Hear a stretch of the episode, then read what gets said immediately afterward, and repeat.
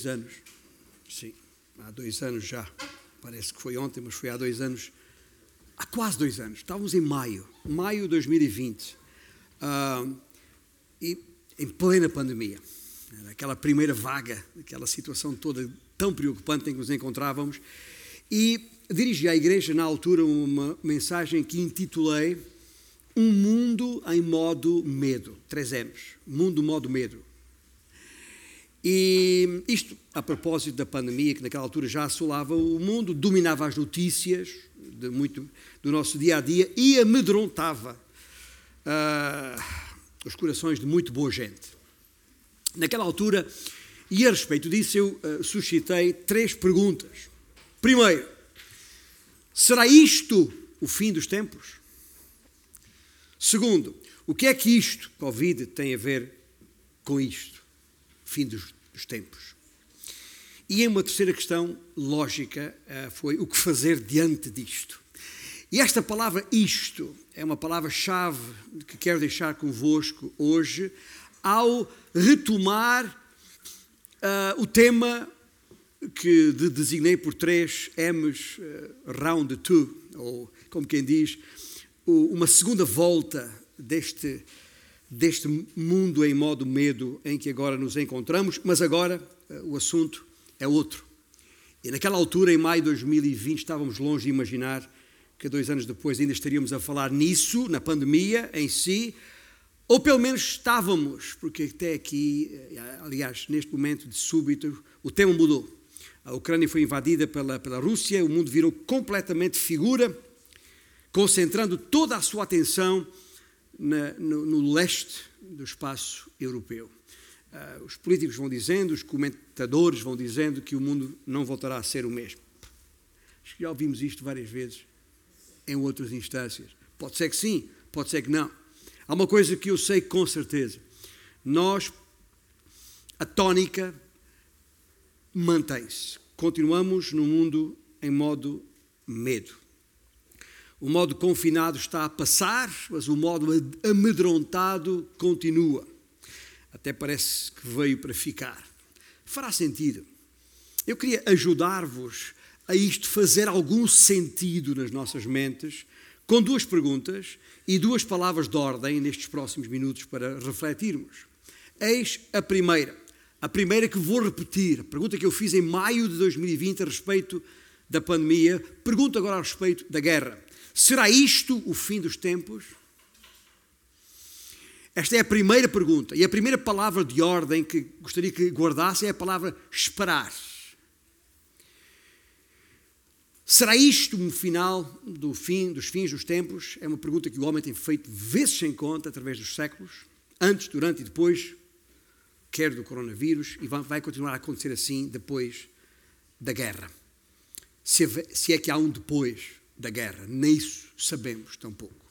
Mas foi a mesma pergunta que os discípulos de Cristo lhe apresentaram lá no início do primeiro milénio daquilo que chamamos a era de Cristo. De acordo com o relato uh, de um deles, uh, um desses discípulos, Mateus, no caso, não precisamos abrir lá, mas conhecemos o texto de Mateus 24. Um, dos uh, faz parte do chamado Sermão do Olival, em que o Senhor Jesus Cristo, quer no capítulo 24, quer no capítulo 25, fala sobre as coisas que estão por vir.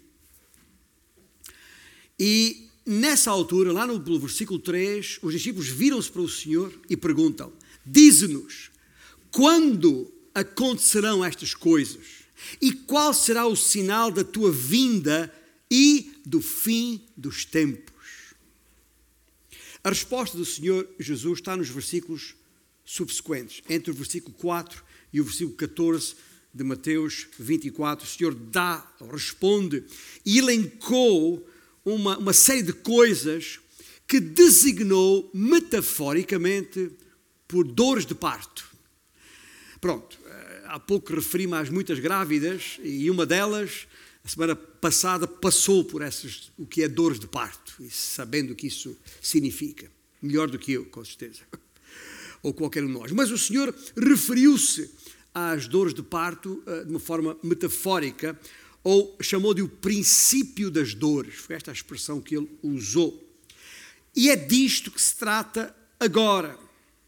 E tendo em conta todo o contexto bíblico, eu penso que, eu estou convencido que este versículo 8 de Mateus 24, onde ele fala do princípio das dores, é uma frase escatológica, isto é, que se refere aos eventos daqueles últimos sete anos de vida que há pouco fiz menção, na terra, imediatamente antecedentes e conducentes ao prometido retorno de Cristo. Cristo disse: Vou voltar. E aí está o início do trabalho de parto, propriamente dito. O princípio das dores de parto eh, refere-se precisamente aos acontecimentos que vão tendo lugar no tempo ao longo da presente era da Igreja, iniciada em Jerusalém naquele dia de Pentecostes, e já lá vamos daqui a instantes, na segunda questão, e que vão aumentando de intensidade, tal como acontece nos últimos dias de uma gravidez natural, à medida que se aproxima a data do parto. E no contexto de Mateus 24, o trabalho de parto refere-se ao início do juízo de Deus que o Velho Testamento designa por o dia do Senhor, que não é propriamente um dia de 24 horas, mas é um período extenso de tempo que abrirá, que começará com, ou terá o seu arranque precisamente no início daqueles sete anos que referi há pouco, que tem a ver com a, a 70 semana de, de, de, de sete anos que, da profecia de Daniel, capítulo 9. Mas, entre os sinais referidos nos evangelhos de Mateus, Marcos e Lucas, entre os muitos sinais, essas dores de parto incluem o surgimento de falsos cristos, de guerras e revoluções, de terremotos, de epidemias e fomes, coisas espantosas, perseguições, falsos mestres e grande apostasia no seio da igreja. Tudo isso o Senhor elenca numa lista nos, que estão nos três evangelhos que referi. E a este respeito, Jesus disse: Vede, não vos assusteis. Por isso que há pouco falei no primeiro S do SOS, serenidade. O Senhor Jesus disse então: Não vos assusteis, porque é necessário assim acontecer, mas ainda não é o fim. Citei Lucas 21, 13 já agora.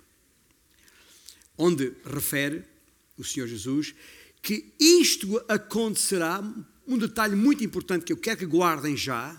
Jesus disse em Lucas 21, 13: Isto vos acontecerá para que des testemunho. Guarda esta palavra já guardou a palavra isto? Jesus volta a dizer aqui: Isto vos acontecerá para que deis testemunho. Na sua intervenção, então, Jesus referiu um outro detalhe que me parece pertinente a referir aqui, neste contexto, a saber, e falei nisto em maio, há dois anos atrás, em verdade vos digo que não passará esta geração sem que tudo isto aconteça. Ora, Sendo que, de acordo com a Bíblia, estou a falar de Gênesis capítulo 15, uma geração uh, tem 100 anos, e considerando que o princípio das dores normalmente não acontece na concepção, nem durante o tempo de gestação, senão nos últimos dias da gravidez, certo?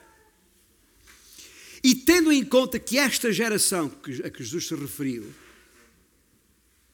só pode ser aquela que tem a ver com os acontecimentos ali descritos por ele, portanto, uma geração que está ainda por vir, e considerando ainda que ele havia dito que vinha para conceber e edificar a sua igreja, palavras dele em Mateus 16, 18, algo que obviamente só pode acontecer após a sua ascensão, como foi, naquele dia de Pentecostes descrito em Atos 2. Aliás, aquele dia de Pentecostes descrito em Atos 2, eu chamo neste contexto de a concessão. A concessão, ah, estamos aqui com um problema de, quebra de energia, não sei se é fruto da, da, da guerra ou não, mas uh, espero que não vos distraia a atenção, porque é coisa passageira. Em todo o caso, dizia eu que uh, a gestação, a gestação, ou seja, o tempo é, da gravidez após a concepção da criança, e digo igreja, no dia de Pentecostes, o tempo de gestação decorreria, segundo Jesus, até que ele voltasse. Algo que obviamente ainda não aconteceu, como eu gosto muitas vezes, tenho a certeza que ainda não aconteceu, porque ainda aqui estou. E espero que essa seja também a nossa a convicção de todos nós aqui. Mas, dizia eu, tendo isto em conta, este, este conjunto de, de, de elementos que, que, que, se, que se ligam para fazer um raciocínio que faça sentido, uh, creio poder afirmar, e com grande convicção faço, pela autoridade das Escrituras, que apesar de desde a queda do homem sempre terem havido, sempre ter havido guerras e terremotos e, e fomes e, epidemias, etc., dado o aumento dramático de cada uma destas dores de parto, neste último século, nestes últimos anos, quando eu digo detalhe, eh, eh, estou a falar a sequência em detalhe, eh, de forma cada vez mais intensa, cada vez mais frequente, de forma escalada, constante. Eu não posso deixar de sentir e pensar, e por isso partilhar, que devemos estar mesmo vivendo a geração testemunha dos últimos dias. É, é uma convicção pessoal, que obviamente sempre ressalvo, e quando, eu digo, quando digo, sempre que eu digo isto, porque eu digo muitas vezes, acredito que o Senhor pode voltar a qualquer momento e, portanto, já somos essa geração presente. Não me esqueço quando eu tinha 14, 15 anos, a, a ouvir um grande pregador, de, um dos pioneiros do Evangelho em Portugal, de, já, e era, já, já tinha idade avançada naquela altura, dizer que, estou a falar de Eric Barker, dizer que, que esperava estar vivo quando o Senhor voltasse já partiu, senhor não voltou. Mas então ainda não passaram 100 anos. Não sei a que, a que geração é que se refere. Ou seja, eu ainda, ainda tenho razões para estar convencido que estamos quase a entrar em trabalho de parto. Está bem? É isso. Uh, uh, uh. Só não sabemos quando. Como regra geral, de forma natural, as grávidas não sabem. E é essa primeira parte da questão dos discípulos. Jesus só respondeu muito depois, naquele capítulo 24 de, de Mateus, lá no versículo 36, dizendo: Escuta, gente, não foi assim que ele disse, mas a respeito daquele dia e hora, ninguém sabe. Esqueça lá isso. Não sabemos sobre o dia e a hora em que isso vai acontecer. Sabemos, porém, o que temos que fazer entretanto. No entretanto. E aí eu peço que os irmãos que abram suas Bíblias em Mateus, logo no primeiro capítulo de Mateus. Uh, desculpem, Mateus não, Atos. Uh, Mateus era há pouco, Mateus 24, que eu disse que não precisávamos abrir lá, mas agora sim queria que abríssemos todas as nossas Bíblias, seja em formato papel ou eletrónico, em Atos, capítulo 1, para lermos aqui os primeiros oito versículos. E Lucas, o autor deste livro de Atos, disse ou escreveu o seguinte ao uh, excelentíssimo Teófilo. Escrevi o primeiro livro, O Teófilo, relatando todas as coisas que Jesus começou. E esta minha pausa não é por acaso. Relatando todas as coisas que Jesus começou a fazer e a ensinar até ao dia em que, depois de haver dado mandamentos por intermédio do Espírito Santo aos apóstolos que escolhera, foi levado às alturas. A estes também, depois de ter padecido, se apresentou vivo, com muitas provas incontestáveis, aparecendo-nos durante 40 dias e falando das coisas concernentes ao reino de Deus. E comendo com eles, até, determinou-lhes que não se ausentassem de Jerusalém, mas que esperassem a promessa do Pai, a qual, disse ele, de mim ouvistes. Porque João o João Batista, na verdade batizou com água, mas vós, meus discípulos, sereis batizados com o Espírito Santo, não muito depois destes dias. Então, os que estavam reunidos lhe perguntaram, mais uma vez, gente, mais uma vez, Senhor, será este o tempo em que restauras o reino a Israel? É agora. Aí Jesus respondeu da mesma maneira que tinha respondido antes: Não vos compete conhecer tempos ou épocas que o Pai reservou pela sua exclusiva autoridade. Mas, e este mas, esta, esta, esta conjunção adversativa na gramática portuguesa, este mas, como quem diz, entretanto, enquanto isso não acontece, recebereis poder ao descer sobre vós o Espírito Santo e sereis minhas testemunhas tanto em Jerusalém como em toda a Judeia e Samaria e até aos confins da terra. E isto, este texto acabado de ler agora, nos leva à segunda pergunta. E à segunda palavra de ordem das duas que vos queria falar esta manhã. E a pergunta é: a primeira foi, será isto o fim dos tempos? A segunda é, o que fazer diante disto? O que fazer diante disto? E a palavra de ordem, a primeira foi esperar que ele volte. Mas a palavra de ordem nesta segunda questão é continuar. Atos é preeminentemente um livro de ação. O próprio título tem essa índole. É história, a história de como a fé cristã avançou a partir de Jerusalém com um pequeno grupo reunido lá no cenáculo e que foi até a mais importante cidade do, do Império, Roma. Em apenas 30 anos, o Evangelho se espalhou por todo o Império. E eu vos desafio a ler e conhecer este livro, como muitos dos nossos irmãos têm vindo a, a fazer em estudo teológico conosco um, há algum tempo a esta, a esta parte, como é que, para, para descobrir como é que um punhado de homens e mulheres crentes em Jesus mudaram a história do mundo. E independentemente, porque pouco importam as condições políticas, económicas ou sociais. O que importa realmente são as condições reunidas pelo Senhor da Seara para nós, a quem nos enviou ao mundo para fazer discípulos de todas as nações. E quais são essas condições? Temos o mesmo mandato, como acabei de referir, temos a mesma palavra para pregar, o mesmo evangelho, temos a mesma a mesma temos o mesmo poder o Espírito Santo em nós. Há que responder a isto com convicção, gente. Há que responder a isto com disposição de coração, gente. Há que responder a isto com prontidão.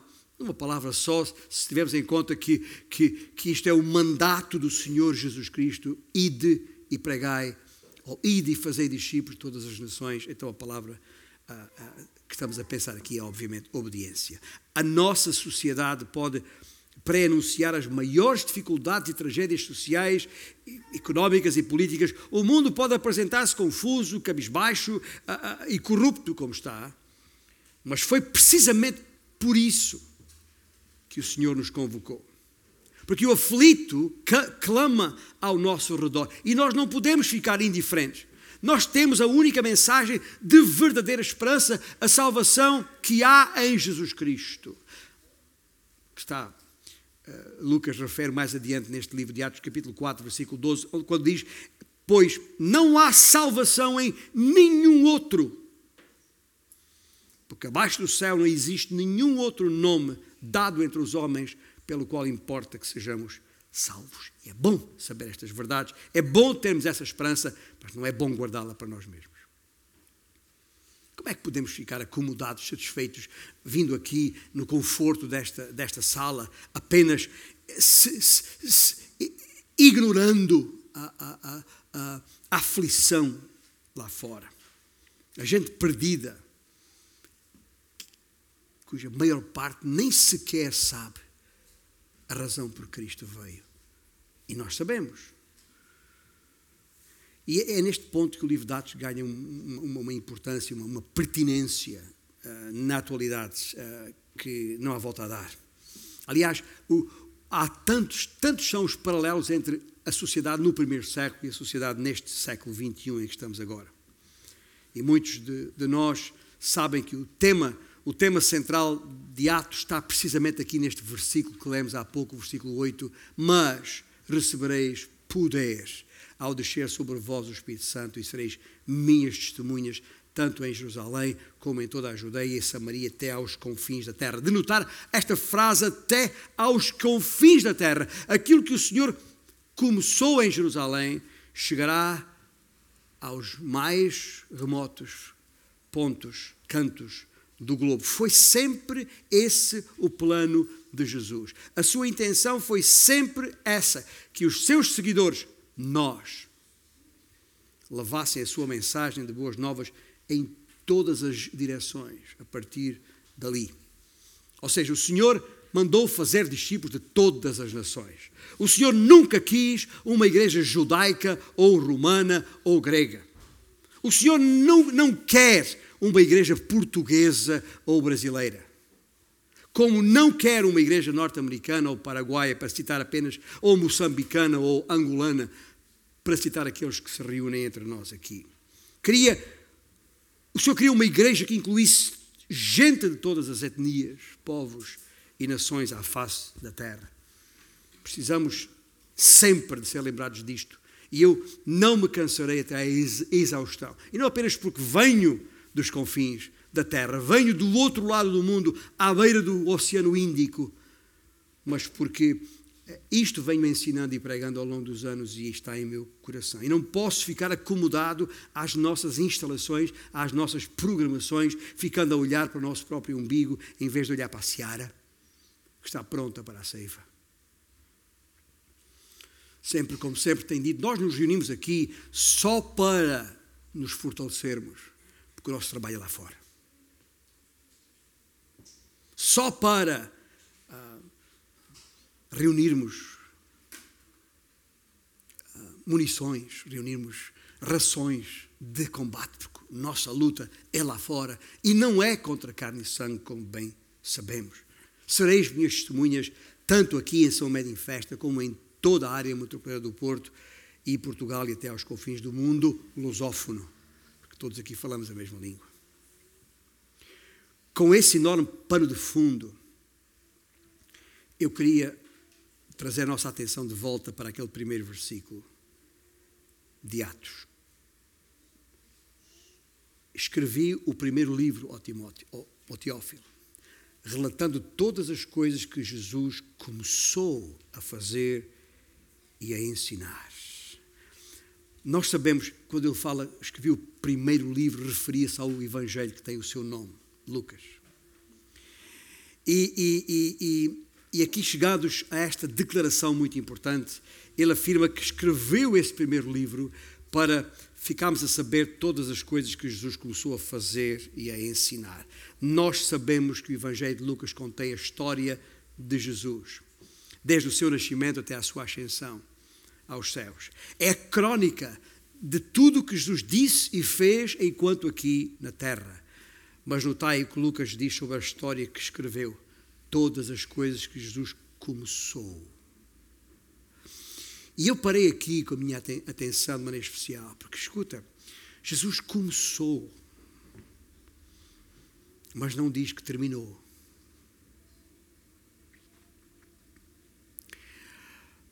O que, o que é que Lucas quer dizer ao usar a palavra começou aqui? E a verdade só pode ser uma, e não será difícil de responder. O Evangelho de Lucas relata-nos o que Cristo começou a fazer enquanto esteve aqui na terra.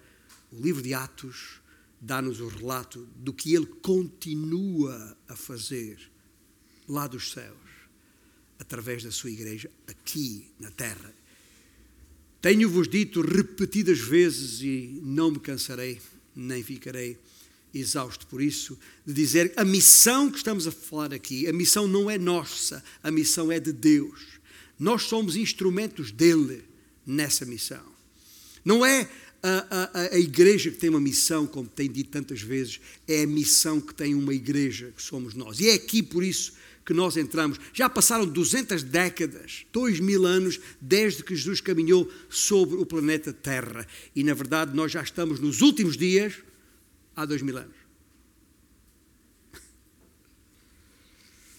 E não sabemos se estamos no fim ou se estamos no princípio do fim, ou se estamos no fim do princípio. Não sabemos, nem temos que saber, não é da nossa conta. O que é da nossa conta é que temos uma missão, é que estamos envolvidos temos a responsabilidade de ser testemunhas de Cristo e para isso Ele nos deu o seu poder. E é na sua autoridade que vamos, porque a sua obra continua até aos dias de hoje, através do seu povo que compõe esta sua igreja. O que ele começou há muito tempo atrás, nós continuamos pelo poder do Espírito Santo. É o trabalho de continuar a pregar as boas novas da salvação que há em Cristo Jesus. E meus irmãos, todo este tempo de tragédias e, e de incertezas prenunciam o fim dos tempos, é verdade, mas ainda não é o fim. O Senhor prometeu voltar, mas ainda não voltou. E Pedro, na sua segunda epístola, capítulo 3, nos lembra que o Senhor tem tardado o seu retorno para que mais alguns cheguem ao conhecimento da verdade. O número dos escolhidos ainda não está completo. Por isso, até o Senhor voltar, é tempo de continuar a pregar o Evangelho da salvação que há em Cristo Jesus, porque essa é a vontade de Deus. A vontade de Deus é que ninguém se perca. E nós não sabemos quais são os que se perderão. O que sabemos é que temos que continuar a pregar as boas novas da salvação à nossa volta. Foi para tempos como este que o Senhor nos permitiu chegar até aqui. Eu sei bem, já percebemos isso. As pessoas estão particularmente sensibilizadas e propícias para ouvir o Evangelho. Estão clamando. Gente, e há que, há, há, há que alcançá-las. Há que dizer-lhes que têm de se arrepender. Arrepender do seu pecado, não é dos seus pecados. Arrepender-se do pecado de não crer em Deus. Como João bem referiu. Dizer às pessoas que têm que colocar a sua fé a sua esperança, a sua confiança em Cristo, porque só Ele as pode salvar. Porque nenhum outro há salvação. E não são as obras de cada um, por mais boas e religiosamente praticadas que sejam. Jesus morreu para pagar o preço dos nossos pecados, uma dívida nossa que Ele assumiu sobre si. E depois desafiar as pessoas à necessidade de se entregar, de entregar todo o seu ser, de todo o seu coração é isso que temos que pregar, é a razão porque temos que ir e pregar, para que aqueles que creem sejam batizados em nome do Pai, do Filho e do Espírito Santo. E o batismo não salva, sabemos isto, mas é a demonstração exterior de uma fé interior que está lá, de todo aquele que confessa que Jesus Cristo é o Senhor. Nós temos o Espírito de Cristo, recebemos esse poder quando queremos esse Espírito agora tem que ser visto a mover-se sobre a terra. E o Espírito de Deus move-se sobre a terra à medida que a igreja, onde habita o Espírito, se move sobre a terra. E por isso é que não podemos ficar de braços cruzados, parados. Temos que subir e descer as infestas deste, deste mundo e proclamar alto e bom som que só em Cristo há salvação. Portanto, meus irmãos, para fechar, diante disto, outra vez, isto que pode ser o fim dos tempos. Isto, diante disto, o que é que estamos à espera? Hoje não é dia de medo e apreensão, mas é de fé e ousadia. E aí mesmo os irmãos estão em, em Atos capítulo, capítulo 1 e 2, quando finalmente o Espírito veio e o Senhor se ausentou e o pessoal estava lá em Jerusalém.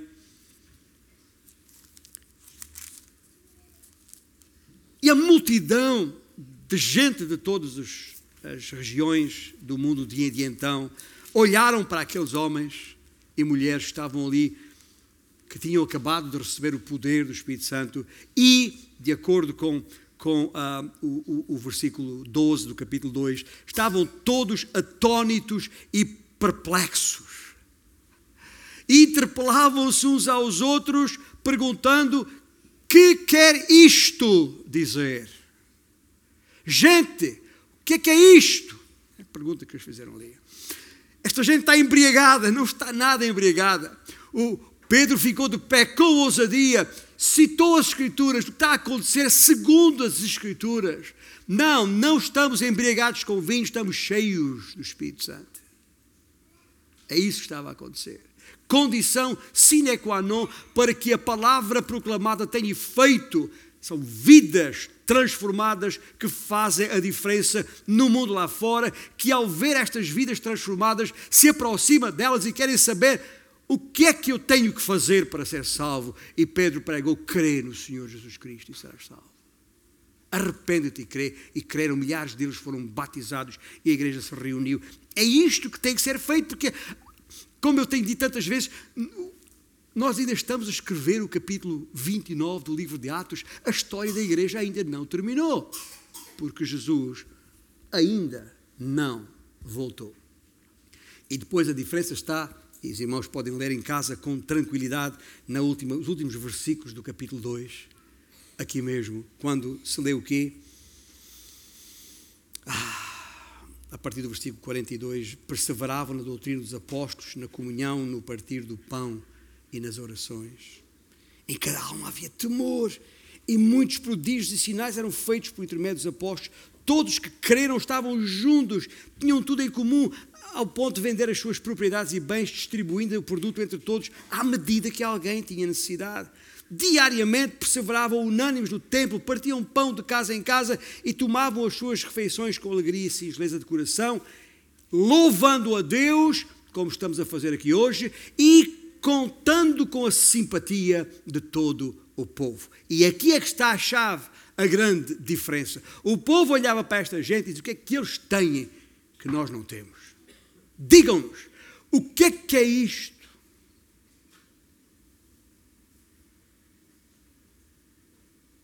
E enquanto isso, termina o capítulo 2 de Atos, acrescentáveis o Senhor dia a dia os que iam sendo salvos.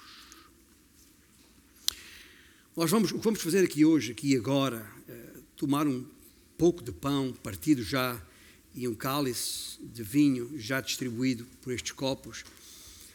Não é uma mera formalidade, não é apenas para cumprir aquilo que o Senhor mandou que fosse cumprido, embora isso já seria suficiente. Mas, segundo o apóstolo Paulo escreveu na primeira epístola aos Coríntios, capítulo 11, Fazemos isto todas as vezes que o fizermos, anunciamos a morte do Senhor até que Ele venha. E como Ele ainda não veio, nós vamos continuar a fazê-lo. E como Ele ainda não veio, temos que continuar a anunciar. E este momento é para lembrar não só o que Ele fez por nós, mas para que continuemos a anunciar ininterruptamente até que Ele venha.